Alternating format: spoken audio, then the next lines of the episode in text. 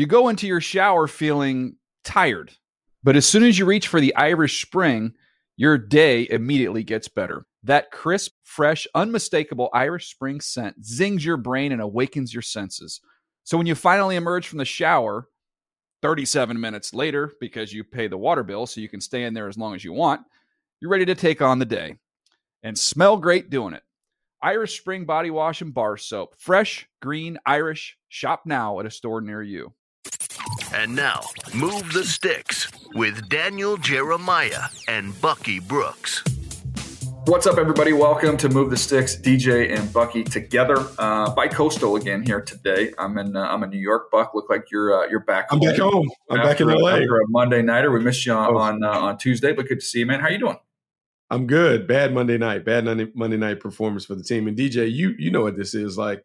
As much as we kind of keep it uh, non-biased when we're doing mm-hmm. our stuff for NFL Network, when you're with a team, like it becomes we us. You you kind of play like your fandom, and man, it is tough when your team goes down, and then when you see Trevor Lawrence go out the game, oof, not good, not no. good, not good at all. Like luckily they got a, a better than anticipated report with the high ankle sprain, but DJ for a minute I mean, it's almost like being the the high ranking executive. You see the franchise crumpling, like crumple to the floor. You're like, oh no, yeah. All the hopes and dreams are tied to the quarterback. Um, look, it, it, it's just a lesson in team building. Like we talk about quarterbacks all the time and the importance of a franchise quarterback, but you talked about it. The underrated position is the backup quarterback. No and question. I think after this year, after the last couple years, where we've seen like 70, almost 80 quarterbacks have to play in games uh, starts. That position should be what the 20th, the 21st ranked position on the team building board. That backup quarterback is not a throwaway position. That guy needs to be someone who can play or a young guy who has developmental potential that you're waiting to get him on the field. But it can't just be a spare part because when that backup goes in, the confidence of the team either rises or falls based on what they've seen from that guy in practice. I think the best way to say that, Buck, there's a difference between an issue and a problem. If you're all if your all pro guard gets hurt, that's an issue. Your starting quarterback get hurt, that's a problem. There there is a difference between the two. So you better spend a little bit more on uh, on securing that backup quarterback so that your whole season doesn't go down the tubes. Uh, and you saw it in that game, Jake Browning uh, making them competitive um, shows that they did a good job of not only identifying a good player for that role, but then developing him and getting him ready when his opportunity came. How about that, man? It'll be a case study. The guy played unbelievable. DJ, I mean, this is the same guy that at Washington, you know, some people viewed as a throwaway. Uh, mm To me, the lesson to be learned in watching him uh, in that game was not only his intellect, one, he was an experienced player at UW. I think those reps matter. We continue to talk about it like it's kind of like the Brock Purdy effect guys that played for a long time in college, that experience does matter. But also the supporting cast, because no matter what the Jaguars could talk about in terms of, yeah, they got the backup quarterback. But you know what still exists? Ja'Marr Chase, Tee Higgins, Tyler Boyd, Joe Mixon. And so when you have a backup quarterback surrounded by supreme, supreme talent, it's a little easier for the head coach to kind of manage the game when you still have the talented weapons on the perimeter. Well, I'm like America. I love a good sequel, and that's like watching Case Keenum 2.0. Like he just changed jerseys, changed names, and then off you mm-hmm. go. Oh, he was running around making plays and, yeah. and, and, doing that stuff. And you know, the, the difference is uh, at the end of that game, all of a sudden the Cincinnati Bengals feel like, hey, wait a minute, we we might season's have a chance. Over. Yeah, season's not over. Right. Just that little spark. And you know, look, that's the great thing about the NFL in, in comparison to the college football playoff. In the NFL, you got to earn your way into the tournament. And mm-hmm. once you earn your way into the tournament, you got a chance, just like everybody else, to win.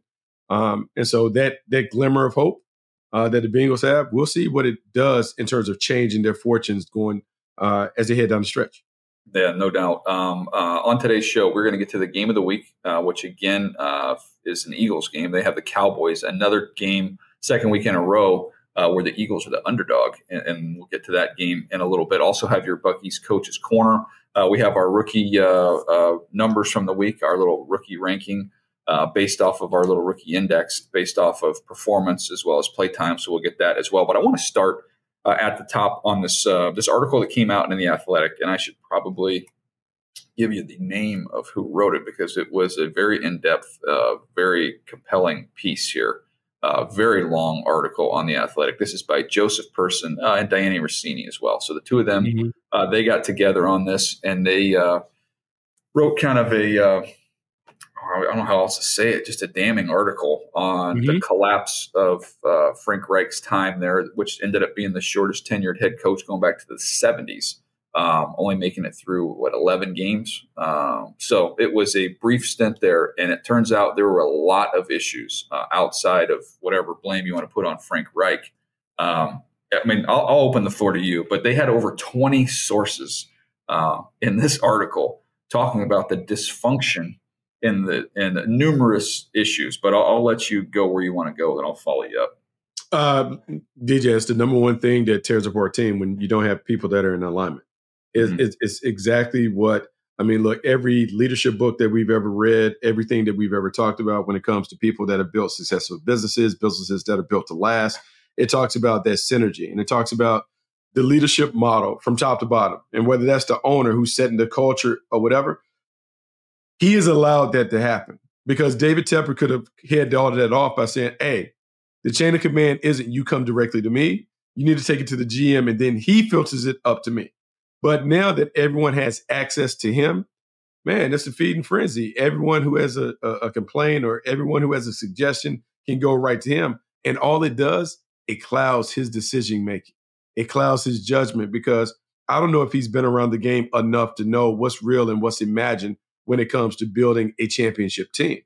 And when you have all of these people that are in self preservation mode, look, it gets dicey you and I have both been a part of losing programs and had to navigate that. And it's tough going through when your team is losing in the pros and whether you're in the office or on the road. Look, it's miserable every Sunday to see your team get whooped, but the great teams are still able to understand what the destination is. They understand that part of this is a process. It's our first year together. It's not going to be smooth sailing to the title. We got to figure out what to do with the personnel that we have what is the plan that is in place? What was the plan that was talked about? How can we get back on track if we need to deviate from the plan? All of those things. And what I saw from that article, I don't know if they were ever on board from the time that they were all hired. I, I just don't think that this was a group that was cohesive and a group that really believed in whatever the vision that was touted by either the owner, the general manager, or the head coach. Yeah, I, I'm I'm struggling with this a little bit because I do think, look, you don't want to have yes men. You don't want to be in a situation where you just get everybody that has the same experiences in life. You need to have some diversity on your coaching staff. Guys come from different walks of life and come maybe with some different ideas, some fresh approaches.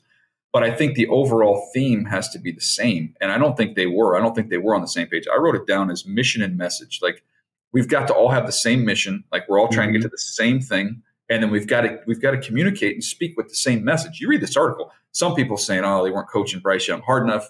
Other people saying you got to protect him a little bit. You've got uh, people point fingers. You talked about different. You know, there's a lot of different entrances into the owner's office. You know, coming from all mm-hmm. over the mm-hmm. place. There's a reason why you watch games.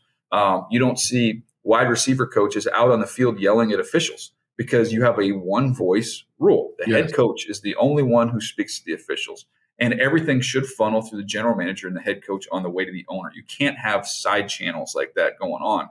Um, and I think when you think about the the difference in scheme, like it, to me, it's that you know run in one direction or the other, you can be successful. What you can't do is keep changing course. You never get to either. You never get to either mm-hmm. destination, and that's what it sounds like. Under center, we're a gun team. We're going to run insides on outsides. On no, we're a downhill run team. We've got offensive linemen, this big road grader types that that fit what Frank Reich has has has been with and how he's played, especially coming from Philadelphia downhill. And then now you got well, we need more athletic line. Like, what are you? You you can't be all things. You can't serve all masters, and that's what to me seems like the downfall there. Uh, I think you and I have talked about here. You got to keep the main thing the main thing. But until you know what the main thing is, you don't know what to how to go about it. And so, to me, this is almost like a failure from day one when the general manager Scott Fitterer, who's a friend of mine, and Frank Reich get on board, they need to be those early conversations. Here's what we want this team to look like. Normally, the general manager serves the head coach. The head coach is like, hey, here's how I envision our team playing. I want to be a downhill physical football team. We want to have these kind of receivers on the outside, this kind of running game. This is the quarterback that ideally fits. The same thing is done on the defense side of the ball. This is where we want to be. We want to be big and stout up front, athletic guys off the edge, big, tall corners. All of that is laid out. then the general manager works with the scouting staff to make sure that the players that are scouted, the players that are put on the board, fit the vision of how they want to play. And to me, it doesn't sound like any of that stuff has taken place because you have a a, a hodgepodge or a, a mismatch in the players on the field don't necessarily match the scheme that was. I mean, we don't even know what the scheme is that they wanted to play. The conversation, communication, better communication, and and and and, and planning and unification of what the style is going to be. Probably could have headed off some of these things before we even get to the quarterback. It just doesn't seem like they were on the same page in terms of how this team was going to operate and function on the field. And you also have reports. Look, you had a couple holdover coaches. I believe the offensive line coach, special teams coach were held over from the previous regime. And I'm speaking as somebody who was, mm-hmm. I've been fired once in my life, and new regime came in, and I was part of the old regime, and I got swept up in that. I, I didn't even, I understood it. I understood it. It didn't, you know, it was something. Hey, you want to go get your your people that you want? You got your your your buck stops with you. Go get your people. Um, but it just seems like there was just a hodgepodge, you know, no alignment whatsoever. Um, scheme stuff, like quarterback wise, I think, and I and I'm friends with Fitter too. I like Scott, so mm-hmm. I don't know how much you know he's involved in that, but you've got to have specifically your your offensive lineman and your offensive line coach and your system have to match. You yes. cannot have those be uh, in, in misalignment. In other words, like we have an offensive line coach who prefers this. We have offensive linemen who are built to do that. And now we have a scheme that, you know, we're trying to do all this. It's like it, that stuff all has to line up. He's an, offensive line coach wise. They will all say, we can do everything. You, we give us any scheme. No. We can coach it. We can teach it. No, you are a zone guy or you are a gap guy. Like that's pretty much how that works. That's your specialty. Go get guys that function in that style of play and then off you go. It just seems like, man, it doesn't fit. The parts don't fit. No, the parts don't fit. And and DJ, you're right. And it's one of those things that uh, it would always be hard for me, like not one to be one that necessarily hurts people's feelings, but when you come in, you want to try and save everybody because you understand the, the heartache that comes with, hey, if you let people go or whatever. However, I think now in my 50s, I think you have to make those decisions. When you come in, look, like it or not, here's what it is. I'm gonna bring my own people. I'm gonna bring the people that uh, I know, I trust, they kind of understand. We see the game through a similar prism, and we're just going to go about it that way. A lot of times when you have holdovers, holdovers tend to cling to the way things have always been. And even though they will give you uh, the service, lip service, saying, "Oh, no, I can do this. I can, I can go from a power uh, teaching gap schemes to zone schemes or whatever." Man, there's one thing to to living it and loving it and knowing it. Like the things mm-hmm. that you're doing you got to know it and you got to love it because when it doesn't work initially, you got to love it enough to know that I got to fix it. You can't mm-hmm. then say the first time of, you know, struggle, okay, we got to scrap it. Yeah. To me, that's what this felt like because DJ, we've seen guys, look, think about Dan Campbell and the Lions. They got off to a slow start during his tenure, but he never wavered in what he believed in. And eventually they turned a corner. What I don't like is, man, like it was six, seven games in, they're already handing off play calling like to me is is way too soon. And I, I just it just didn't seem like it was anything that was rooted in strong self belief in mm. the plan, the process, and the way to go forward. Yeah, I think there's a difference between, I heard this analogy one time, there's a difference between sailboats and submarines, right? If you're a sailboat and the storm comes, you are rocking with the waves all over the place. If you're a submarine and you're deeply rooted, you're, you're down low, that mm-hmm. you don't even know the storm came, Buck, because that's where you're that's where you're secure. That stuff's all happening up here, but we are together and we're underneath all of that stuff. I feel like this is a this was an example of once the once the storm came, once they had a little bit of turbulence, Buck, it just fell apart. Yeah, you can't fall apart. You got. I mean, look, you have to be deeply rooted in things, and it doesn't mean that you don't tweak or make subtle changes. Yeah, don't be stubborn, but you also have yeah, to have your core non-negotiable beliefs this is what we believe in, and, wh- and whatever it is, if if if you're a championship team, look, man, we believe in a strong, dominant defense, a physical running game that sets up a play action passing attack. We can be great on special teams. This is who we are. You may change how we go about it. Okay, like this year, we may not be as much of a power team. We may have to lean into more zone, but like your beliefs, your core, your vision for how the game is played, you don't deviate from that. And I look, I, I just don't think they they really had a, a firm or a clear grasp on, on what it is that they want it to be. And if you're not able to not only articulate that vision to your coaches, but clearly articulate that vision to your players, well, no one in the building is going to believe in, in, in what you're doing, particularly after you lose a couple games. That's when it gets shaky. You have to continue to be able to stand in front of the room and say, guys, here's where we're at. Here's what we're doing. Look at the Broncos.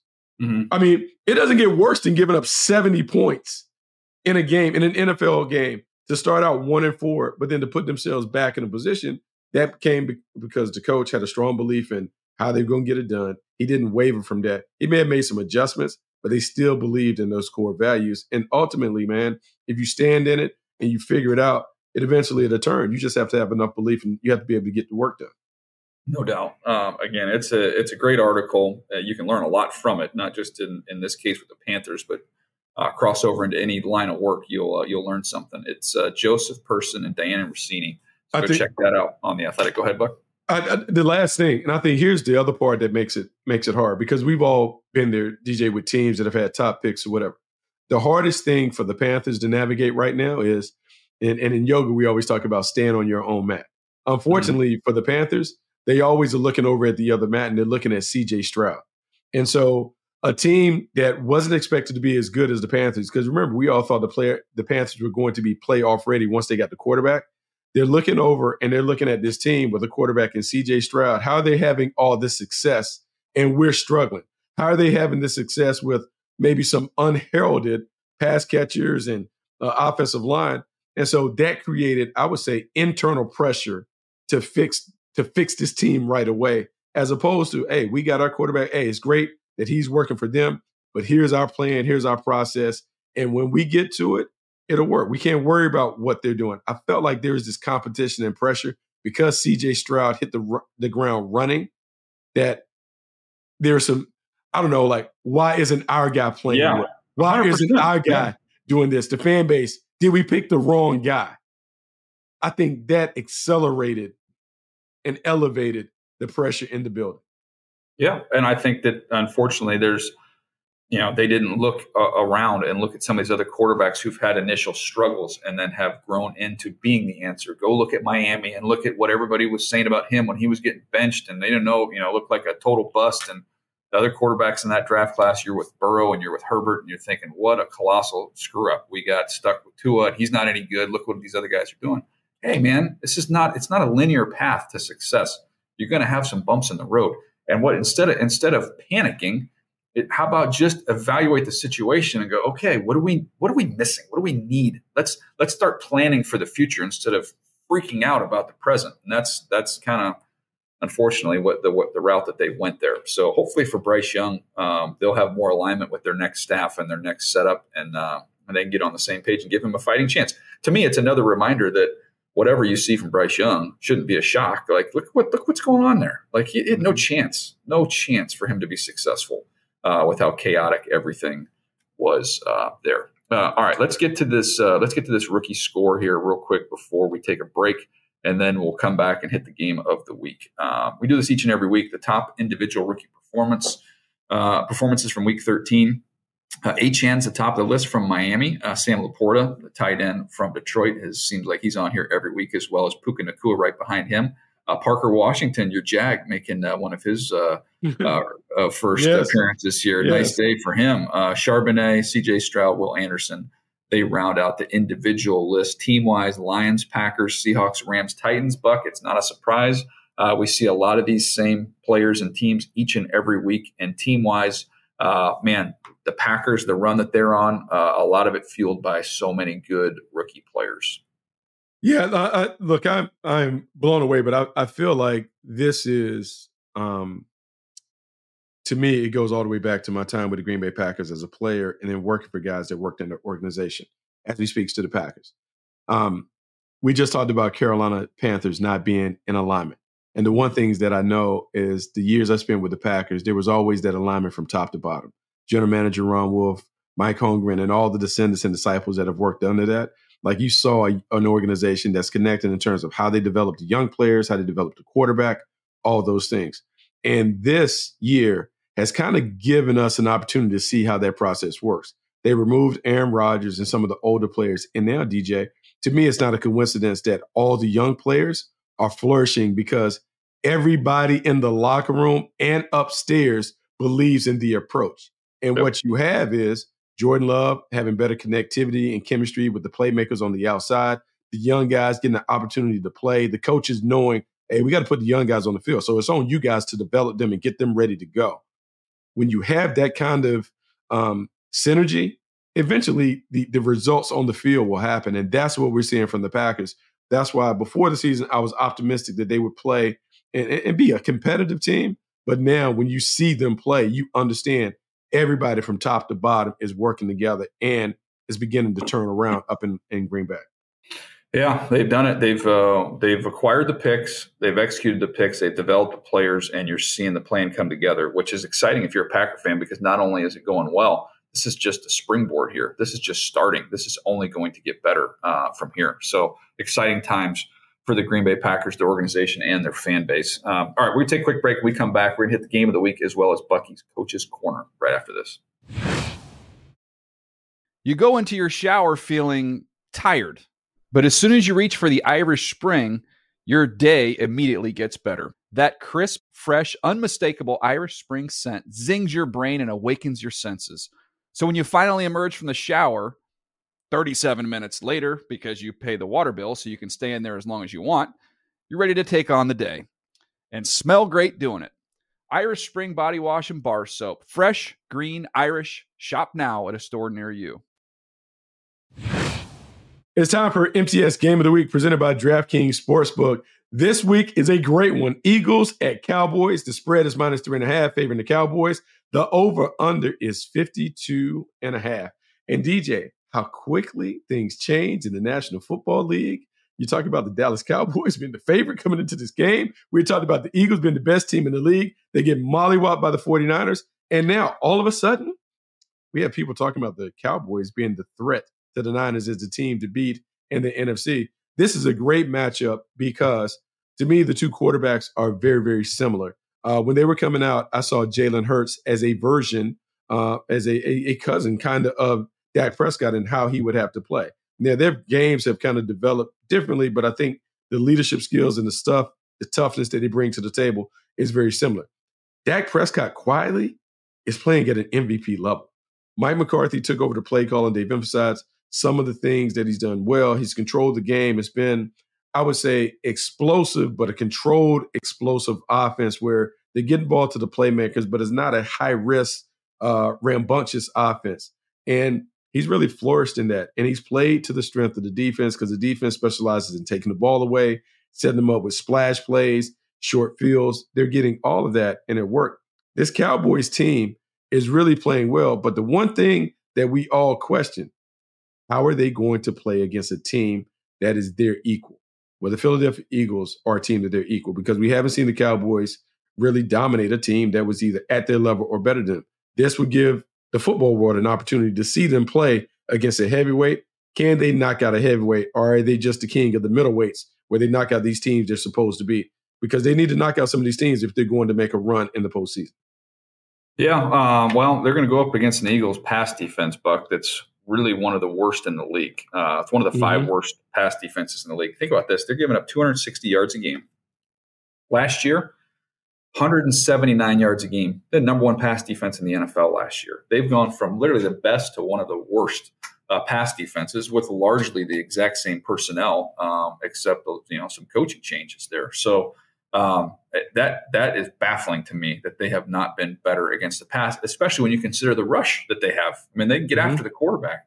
Uh, Shaq Leonard comes in there. Uh, they'll see if they can get him up and running quickly at the linebacker position maybe that can help them a little bit. Um, you know, they went and got Byard. They're trying to throw resources at this thing to get this fixed. But if the Philadelphia Eagles are going to win this game against the, you know, arguably the hottest quarterback in the NFL and Dak Prescott, you're going to have to play a heck of a lot better on the back end uh, than what they've shown this year. So that would be my main concern and probably one of the reasons why the Dallas Cowboys are looked at as the team that's favored to win this ball game. And blood's in the water, you know, for the Eagles having the best record in the league that's mm-hmm. been, you know, hey, there's been this kind of issue defensively that's been kind of floating around out there. And then after the Niner game, I think that you're the Cowboys. You're pretty confident coming into this one.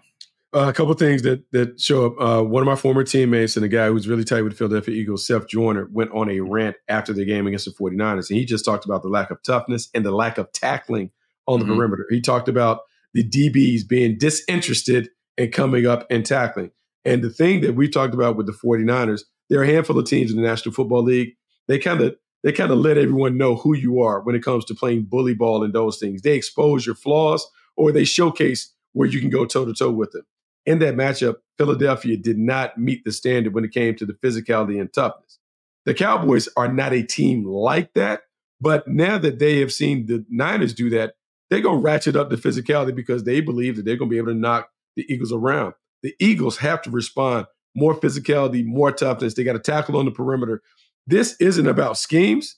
This is a game that is going to be about the urgency and the intensity that they bring to the field. And if I'm Nick Sirianni, look, we put on the pads. We got to make sure that we get back to being the team that we were not only last year, but when we've been at our best. Physicality, toughness, running game, defense. They got to be able to kind of get back on track. Um, because this is it. This is for the division. This is a huge game. And so I expect the Philadelphia Eagles to step up and play their best. We'll see if that's enough to get them to win. No doubt. That was the MTS Game of the Week presented by DraftKings Sportsbook. New customers can bet just $5 and get 200 in bonus bets instantly. Download the DraftKings Sportsbook app and use code MTS. That's code MTS only at DraftKings Sportsbook. DraftKings Sportsbook, an official sports betting partner of the NFL. Um, all right, Buck. Uh, good game there. Looking forward to that one. How about uh, today's uh, Bucky's Coach's Corner? What's our word for the day? Uh, the word for today is tenacity, and I think tenacity goes right along with toughness. Uh, we love this game. We love this game for so so many aspects of it. We could talk about the, the the chessboard and the chess match that goes on between teams and coaches, but at the end of the day, man, it's one that you got to bring great energy, great intensity, great toughness to the field. Uh, we see that in terms of not only your level of preparation and how you play, but we see it in the urgency that you bring to the field. This game is not about schemes, it's about effort and running to the ball and getting there and getting there sometimes with bad intentions and being able to kind of impose your will on the opponent. And sometimes that takes a level of tenacity and persistence to wear them down. A lot of times coaches like to liken football to boxing, where boxing it takes like the accumulation of body blows to wear the opponent down. So where you can knock him out in the 12th round. Well, football is very similar. Over a four quarter affair, your tenacity over time can overwhelm and overpower your opponent. Are you willing to have what we call that consistent persistence uh, to overwhelm your opponent? Look, that's what that's what it takes, particularly at the championship level. You have to be willing to go toe to toe for four sixty minutes to win games. I think about the length of a football season. You know, it's the NFL season is long. I mean, it's 17 games. You add in the preseason, the playoffs. Like that is a long, long haul. So when I think of tenacity, I think of always moving. You're just always moving forward, right? It, it's just you're gonna get you're gonna get slowed down along the way. Maybe you're not to be able to move as fast, but you just keep pressing, you keep pressing, you keep pressing. I love the boxing analogy uh, that you use there. But that that to me is that's tenacity. It's tenacity of hey, maybe we've lost a couple games in a row, but we just got to keep going, keep going, keep going um, and not get overwhelmed. You see it. We see teams when they, you know, tap out or quit, whatever you want to use. Yeah. But you see teams when they stop. They just say it's not happening this year. You know what? It's not gone our way. We've got injuries. We've had some bad luck. We've got a bad call here or there. It's Like doesn't matter. Let you got to let that go, and you got to keep moving forward. With and that to me shows tenacity of teams, not just of, of individual players. Again, I think it stems from the top. Whoever the leader is has to kind of demonstrate that no matter what the circumstances is, you can't cave to the circumstances around you. Don't have my quarterback. Don't have my, my starting right guard. We're lacking our star player. Okay. You know what? They're to line up at seven o'clock. They're to kick it off, and we got to be ready to play. And those messages that you give to the team, emphasizing tenacity and toughness and grit and determination and all those things that work together, you have to do that. You got to bring that to your team every day. They have to understand it. DJ, you talked about the length of the season being the marathon and the competitive stamina that it takes to be able to kind of ride the, the the the, roller coaster that the season somehow can do it. Well, that comes from your coach and the leader being able to talk to the team every day. The road is going to be hard. It's not going to be easy for us to get to where we want to go, but we got to hang in there no matter what. We got to continue to hang in there. We got to get it done. And so here are the things that we need to do today to put us in a situation to get it done. And it takes that level of tenacity and toughness to do it. But everybody has to believe in it. And it starts at the top of the coach. Oh, there you go. I, love it. It's a good word today, tenacity in, uh, in Bucky's coach's corner. Uh, something we can all uh, take with us in our regular lives as well. Uh, this has been a fun one today. I appreciate you guys hanging with us. We've covered a lot of ground. We've got one more episode coming up tomorrow. We've got uh, Jim Nagy, our buddy, uh, the executive director of the Reese's Senior Bowl, is going to join us, talk a little bit about their ability to, to invite underclassmen for the first time and uh, go a little bit deeper on some other topics as it relates to this draft class. So be on the lookout for that one tomorrow. Uh, until then, uh, we appreciate you listening to us. Uh, always, always appreciative right here on Move the Sticks.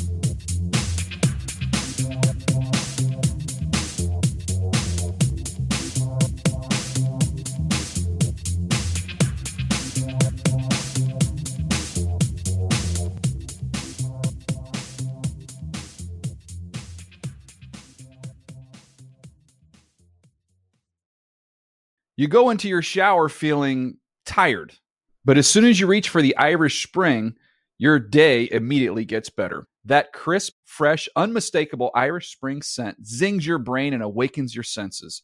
So when you finally emerge from the shower, 37 minutes later, because you pay the water bill so you can stay in there as long as you want, you're ready to take on the day and smell great doing it.